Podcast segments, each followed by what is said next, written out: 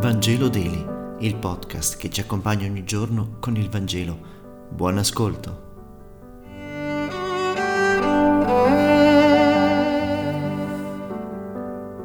Martedì 9 novembre, dal Vangelo secondo Giovanni, capitolo 2, versetto 13-22. Si avvicinava la Pasqua dei Giudei e Gesù salì a Gerusalemme. Trovò nel Tempio gente che vendeva buoi, pecore e colombe e là, seduti, i cambiamonete. Allora fece una frusta di cordicelle e scacciò tutti fuori dal tempio, con le pecore e i buoi. Gettò a terra il denaro dei cambiamonete, ne rovesciò i banchi e ai venditori di colombe disse Portate via di queste cose e non fate della casa del Padre mio un mercato. I suoi discepoli si ricordarono che sta scritto Lo zelo per la tua casa mi divorerà. Allora i giudei presero la parola e gli dissero Quale segno ci mostri per fare queste cose? Gli rispose Gesù Distruggete questo tempio e in tre giorni lo farò risorgere.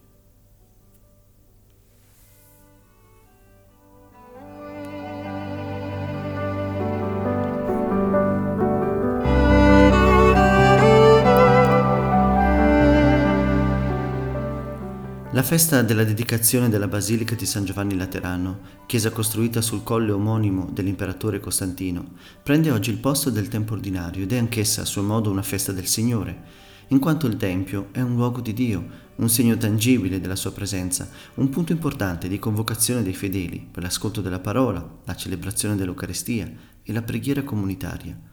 Sappiamo, il passo del Vangelo di oggi ce lo conferma, che l'adorazione e la preghiera salgono a Dio da ogni parte della terra, dal chiuso della propria stanza come dalla più solenne e ricca delle cattedrali, dalla baita di montagna come da una piccola barca che solca il mare, poiché niente può circoscrivere il Signore, l'Altissimo, che si trova in ogni luogo e tuttavia lo trascende. Di fatto, anche nella religiosità ebraica c'era uno spazio obbligatorio per accedere a Dio, il Tempio appunto. Gesù però fa un esercizio di trasposizione e afferma sono io quello spazio cioè in pratica si sostituisce al Tempio, meglio, definisce il suo corpo il nuovo Tempio. Ora il Tempio, pur fatto di pietre solide e preziose, è destinato comunque ad un'usura e a una disfatta. Potrà durare un secolo, due, ma non può durare in eterno. Lo fa perché quella costruzione si era sostituita alla vera spiritualità del suo popolo, che si sentiva sicuro e protetto solo per aver costruito il Tempio, per averlo adornato. In fondo, anche nei nostri paesi si vive la stessa sensazione. C'è la Chiesa, do anche i soldi per metterla a posto, ma del Vangelo poco mi importa.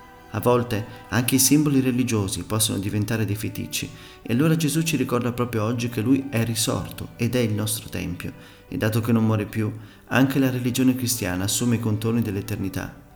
Noi cristiani quindi possiamo pregare sempre perché il nostro Tempio non è fatto di mura. Le chiese, se volete, sono un optional per la nostra spiritualità. Grazie per aver meditato insieme e se questo podcast ti è piaciuto, condividilo con i tuoi amici ed amiche. A domani!